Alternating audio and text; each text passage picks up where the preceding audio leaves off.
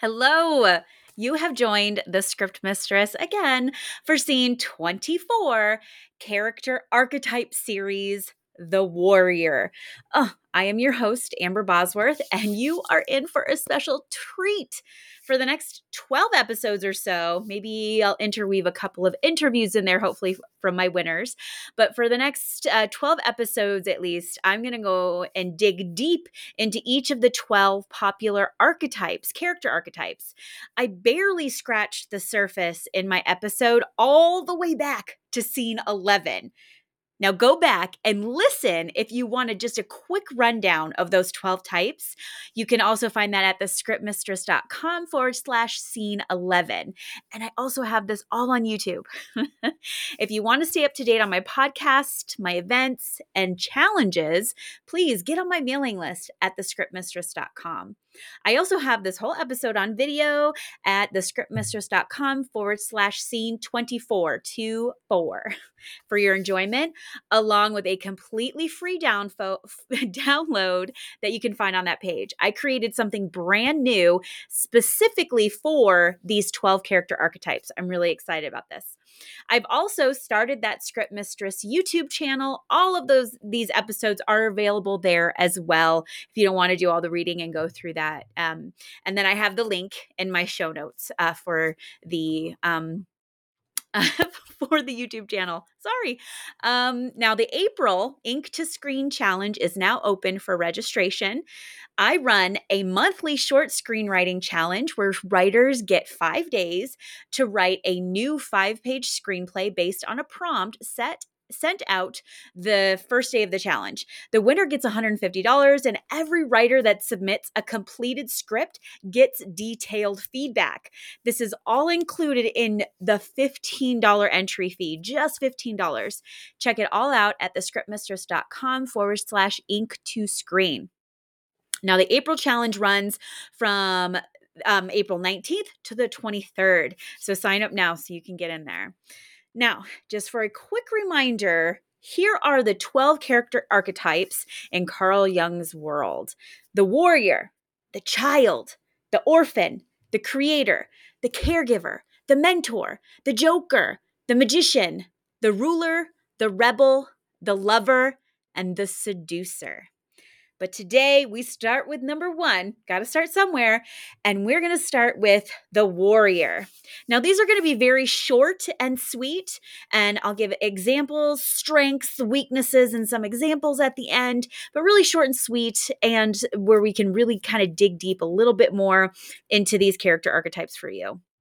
And that way you could just listen to whatever podcast episode you might be working on. Like, ah, I have the Rebel in my series or in my script right now. I'll just listen to that episode. So that'll be coming up.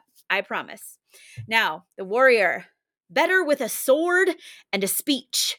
The warrior is usually the person with the plan, a traditional hero in every sense of the word.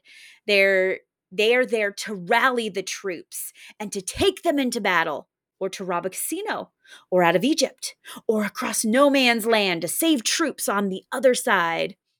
Tough and courageous, this archetype helps us set and achieve goals, overcome obstacles, and persist in difficult times. Although it also tends to see others as enemies and to think in either or terms, very black and white, the warrior can be sometimes. The warrior archetype is associated also with male virility, eroticism, power, and physical strength, rather than romanticism associated with the similar knight archetype. Now, that's not really in there. I got some of these too. So I'm not only pulling from screenwriting archetypes but also like from from literary um, terms or even from uh, mythological terms as well what makes these types so strong and powerful and how you can make them really special in your script now they are able to maintain composure and never panic even amidst the most trying of circumstances. This means that they are often found in professions such as the military, policing, medicine, firefighting, or the Coast Guards. The warrior possesses a a gift for quick but rational thinking and has a good instincts and has good instincts which combined with spontaneity allows them to act fast for the greater good. However, the archetypal warrior can also be obsessive by nature, easily consumed by the need to be prepared for battle. They also are likely to choose conflict as a means of solving problems rather than more peaceful means such as diplomacy, escalating situations where there was where this was not necessary. They can also be prone to rage and anger unless they have learned to manage their emotions in a healthy manner, bottling up their feelings until they explode. Now, some strengths of the warrior physical and or mental prowess confident collected ready for anything. Now the weaknesses of the warrior egotistical underestimates opponents can be overconfident. The warrior's motivation someone has to save the day. Why not me now, again, use these strengths and these weaknesses. If you have the warrior archetype in your script, think about the things that can make them really um, strong and some things that can can get in their way. This can really help you, especially if you're writing something very formulaic, or if you're trying to break free of some of these rules too. Like maybe that's what their their goal is is to overcome their ego or something else there, um, and underestimates opponents. Like that's how we have that those final battles battles and they rally and they overcome. So please use some of these in your script.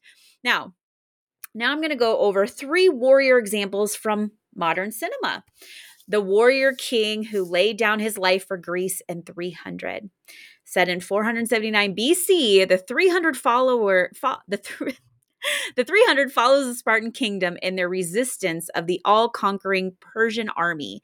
The film starts out uncovering the tough childhood of King Leonidas. We see the training he endures from an early age that turns, in, turns him into the warrior he is today. He spends nights out in the winter cold, scavenging for food, battling bigger opponents, and even taking on demonic wolves. Years of fighting are depicted through a montage, molding him into a formidably wise and combat familiar king. The Spartan king. Like all great warrior archetypes, Leonidas faces a threat that has vanquished the majority that stood up to it. We learn this when Xer- Xerxes, the antagonist and self proclaimed God King, sends a messenger beckoning Sparta for its surrender.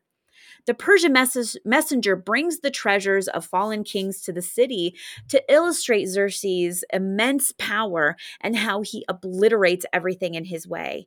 Nobly defiant and fearless like the warrior he is, Leonidas refuses to surrender, challenging an army that vastly outnumbers his own. The king defies the seer's warnings that the Spartan army not go to war during the uh, Car- Carnea. Oh, wow, a special tribal festival. He fakes a leisurely trip with 300 men as his personal guard. King Leonidas and the 300 eventually end up fighting hordes, successfully taking down thousands before they fall. The king fought for his countrymen, knowing that his death would rally Sparta and all of Greece against the Persians. By showing others that the threat wasn't unbeatable, Leonidas inspires courage and the hope for a better tomorrow. He's a true warrior in every sense of the word. But we still go through that the, the ego that he works through, but he has to fight that. As a warrior and a king, I mean, talk about ego trip, but he has to fight that and work through that. And that is his internal battle as he goes and, and has to defend his land. So, very good there. Another example the Alien Warriors and the Predator movies. Now, a warrior doesn't have to be a man and a war isn't always involved. The Predator exhibits certain traits that paint him as an intergalactic warrior in the movies. They are brave and fearless, never backing down from a fight, even when greatly outmatched. The alien species in the Predator is a warrior race that takes pride in honorable combat, ignoring the fact that they use humans as bait and kill for sport the predator is a noble as as noble as a warrior as they come Sure, weaker species feature in their coming of age contest, but compared to the typical deer hunter, they fight quite fairly. Uh, fairly, yeah. the extraterrestrial soldier, the predator rarely takes on an unarmed combatant and mostly retaliates only when it feels threatened, in which case it doesn't back down until the threat is eliminated. Every problem is resolved through violence or not at all, like the naive archetypal warrior that they are. Their honor in combat is, however, unquestionable, and that is what truly sets them apart and earns them the warrior tag. Like the title demands, the predator also keeps trophies of his opponents to commemorate his victories. To the predator, life's most valued aspect is battle. It is a treasured part of their heritage, and every warrior upholds this long standing tradition. They live for it training their whole lives to be the best warriors they can be.